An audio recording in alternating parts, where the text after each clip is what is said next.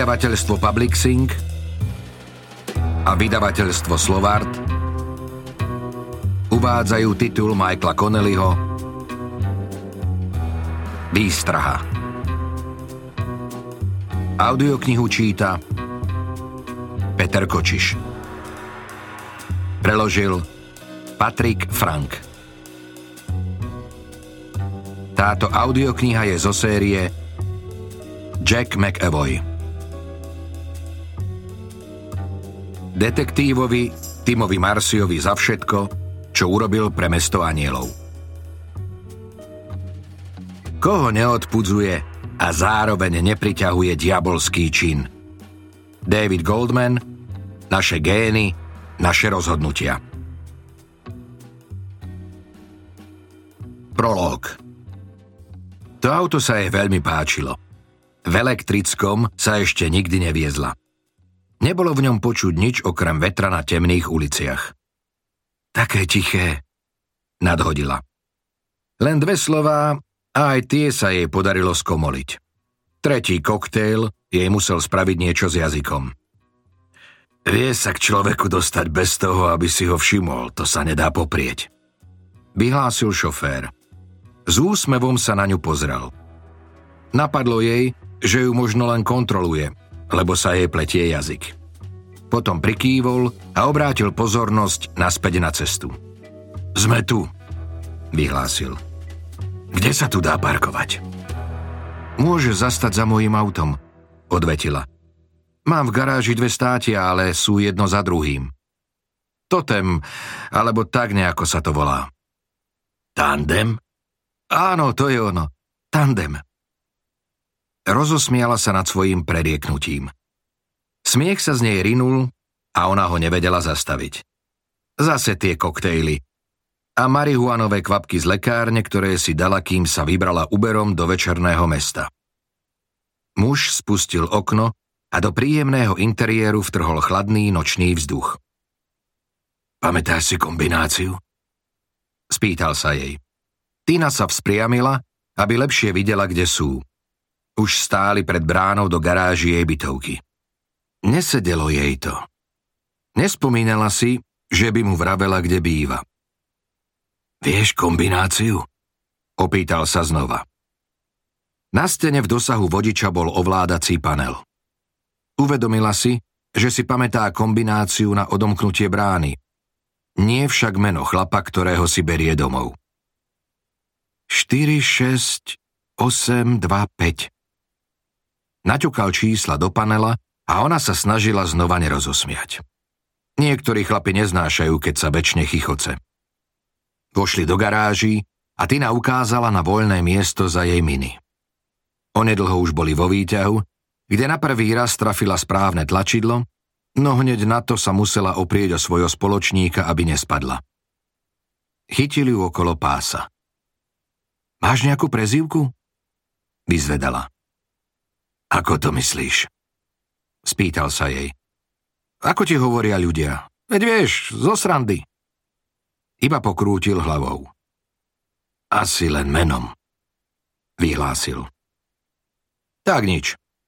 Kašľať na to. Meno z neho vytiahne neskôr, aj keď je pravda taká, že ho asi nebude potrebovať. Viac ho už nebude chcieť, ako takmer každého, s ktorým to doteraz skúšala. Na druhom poschodí sa výťah otvoril a vystúpili na chodbu. Jej dvere boli tretie z kraja. Sex s ním nebol zlý, no ani nejako výnimočný. Od ostatných sa líšila zda len tým, že sa nebránil, keď trvala na kondóme. Dokonca si priniesol vlastný, čo ho povyšovalo nad zvyšok jej známostí, no aj tak sa jej zdalo, že s ním nestrávi viac ako jednu noc. Potom sa musí znova pustiť do pátrania po tom čomsi, čo sa nedá opísať, no mohlo by vyplniť prázdnotu v jej vnútri. Keď spláchol prezervatív, tajne dúfala, že si nájde nejakú výhovorku.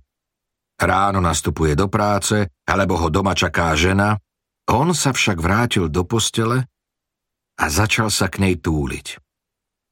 Pritlačil sa k nej a obrátil ju k sebe chrbtom.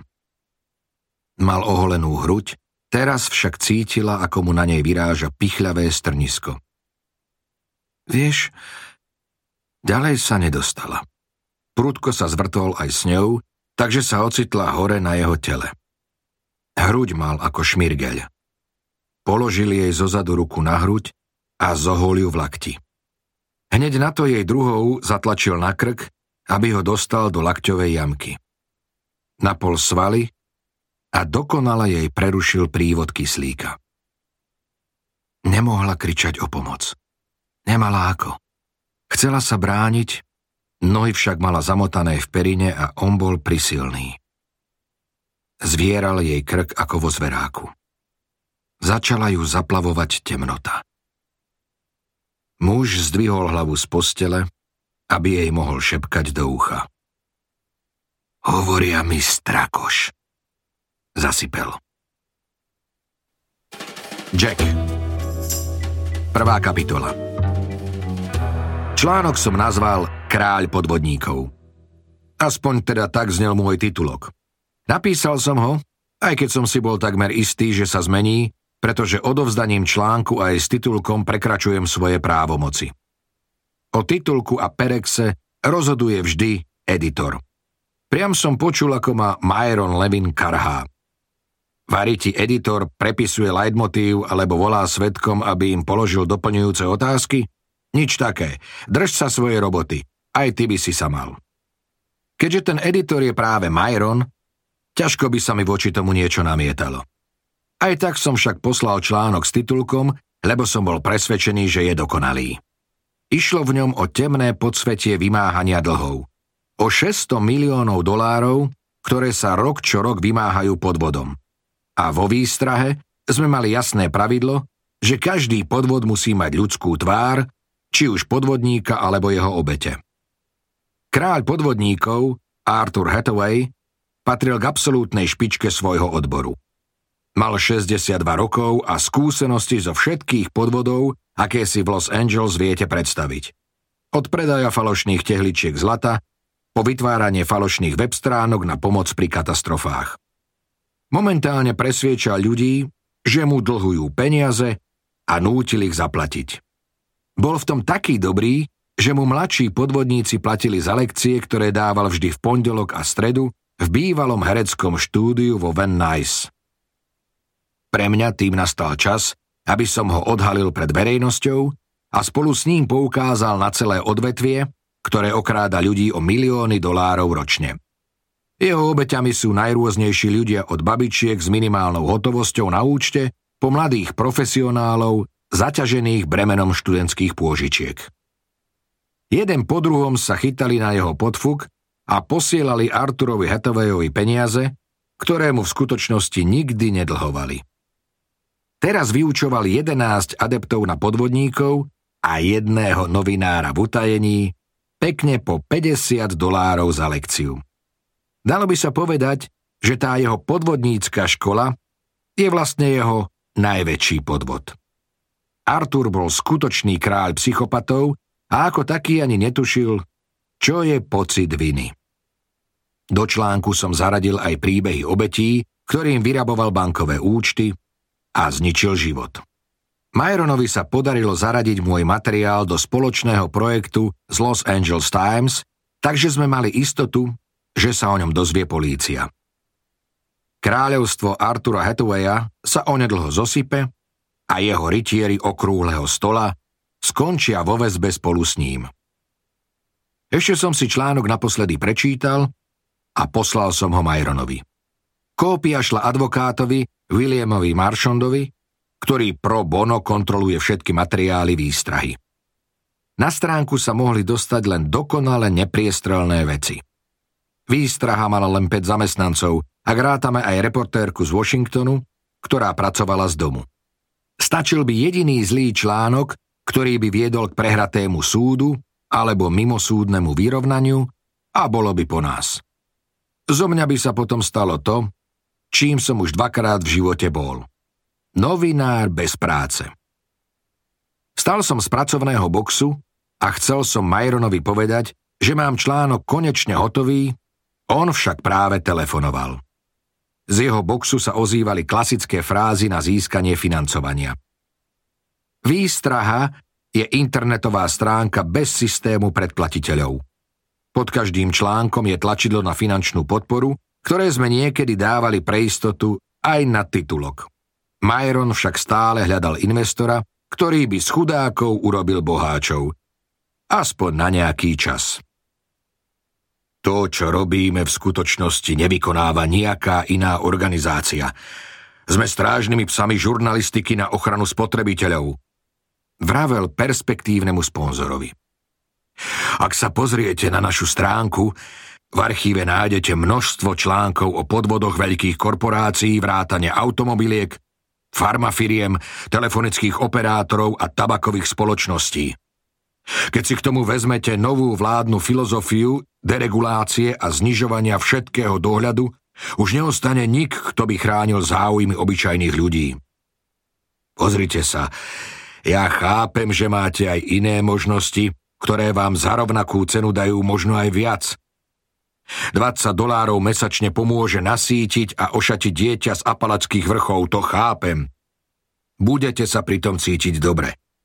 Ak však podporíte výstrahu, v skutočnosti podporujete celý tým reportérov, ktorí tvrdo pracujú na...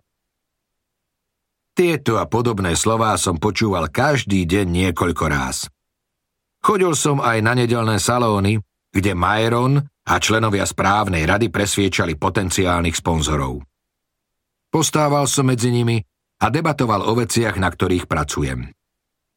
Na týchto stretnutiach som mal trocha výhodu v tom, že som sa mohol prezentovať ako autor dvoch bestsellerov, no radšej som už nespomínal, že vyše 10 rokov mi nič nové nevyšlo. Vedel som, že ich musíme presviečať, ak chcem výplatu, ktorá sotva pokrie životné náklady v Los Angeles, no za 4 roky vo výstrahe som to už počul toľkokrát, že by som to vedel odrecitovať hoci aj v spánku, odzadu. Myron prestal hovoriť a kým rozprával potenciálny sponzor, vypol na telefóne mikrofón. Máš to? Spýtal sa ma. Práve som to poslal, odvetil som. Aj Billovi. Dobre, Večer si to prečítam a ak budem niečo mať, porozprávame sa o tom zajtra. Je to komplet pripravené. Dokonca som vymyslel aj perfektný titulok. Už chýba len Perex. To by si ne... Nedopovedal, lebo musel bleskovo zapnúť mikrofón a odpovedať na otázku. Zasalutoval som mu a vykročil som k východu. Cestou som sa ešte pristavil pri boxe Emily Atwaterovej, a rozlúčil sa aj s ňou. Okrem nej tam už nik nebol. Maj sa, odvetila so sviežujúcim britským prízvukom. Redakciu sme mali v typickom dvojpodlažnom nákupnom stredisku v Studio City. Na prízemí sídlili obchody a reštaurácie a aj na poschodí boli firmy, do ktorých chodia zákazníci, napríklad agentúra na poisťovanie aut, manikúra, pedikúra, yoga, akupunktúra, a my. Výstraha nemala zákazníkov z ulice, no táto kancelária bola mimoriadne lacná, lebo sídlila rovno nad obchodom s marihuanou a cirkulácia vzduchu v budove bola taká, že tam väčšine páchol ich čerstvý tovar. Myron si dohodol prenájom s extrémnou zľavou. Stredisko malo tvar veľkého L a podzemný parkovací dom s piatimi miestami pre zamestnancov výstrahy. To bola jedna z jeho silných stránok. Parkovať v meste je vždy problém a možnosť odstaviť auto v podzemnej garáži pre mňa predstavovala obrovskú výhodu, lebo v slnečnej Kalifornii len veľmi nerád vyťahujem na svojom Wrangleri strechu. Kúpil som si ho za zálohu na moju poslednú knihu a počet najazdených kilometrov mi slúžil ako pripomienka, koľko času uplynulo, odkedy som si kupoval nové autá a viezol sa na vlne bestsellerov. Aj teraz som sa na ne pri štartovaní pozrel. Od cesty, po ktorej som sa kedysi tak pohodlne vozil, ma teraz delilo 260 tisíc 990 kilometrov. Druhá kapitola Býval som na Woodman Avenue v Sherman Oaks nedaleko diálnice 101. Bola to štýlová bytovka z 80 rokov, s 24 jednotkami okolo átria so spoločným bazénom a miestom na grilovanie. Mala aj vlastnú podzemnú garáž. Väčšina bytoviek na Woodman Avenue mala mená ako Capri či Oak Crest, moja však ostala bez názvu. Nasťahoval som sa do nej pred pol druha rokom, keď som musel predať byt, čo som si kúpil za posledný knižný honorár. Tantie mi z roka na rok klesali a ja som sa snažil preorientovať na príjmy z výstrahy. Nebolo to ľahké. Ako som čakal, kým sa otvorí brána na viazde do garáže, Všimol som si dvoch mužov v oblekoch. Stáli pred bránou so zvončekmi. Jeden bol asi 55-ročný beloch, druhý o niekoľko desaťročí mladší Áziec.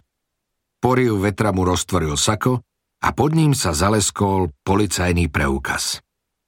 Odviezol som sa do garáže, po očku som však kontroloval dianie v spätnom zrkadle. Obaja vošli po rampe za mnou. Zaparkoval som na svojom mieste a vypol motor. Kým som si zobral ruksak a vystúpil z auta, už ma za ním obaja čakali. Jack McEvoy. Meno si pamätal dobre, nepodarilo sa mu ho však správne vysloviť. V jeho podaní som vyzeral ako Mick Evoy. Áno, Mac Evoy. Opravil som ho. Mac, nie Mick. Čo sa deje? Som detektív Madson z LAPD. Predstavil sa mi starší z mužov. Toto je môj partner, detektív Sakaj. Máme na vás niekoľko otázok. Rozhrnul si Sako, aby mi ukázal, že aj on má preukaz a zbraň. OK, prikývol som. Ohľadom čoho? Mohli by sme ísť k vám do bytu. Opáčil Medson. Radi by sme mali viac súkromia ako v garáži. Širokým gestom ukázal okolo seba, ako by tam všade číhali zvedavci s nastraženými ušami, no garáž bola dokonale prázdna. Asi áno, pripustil som. Poďme.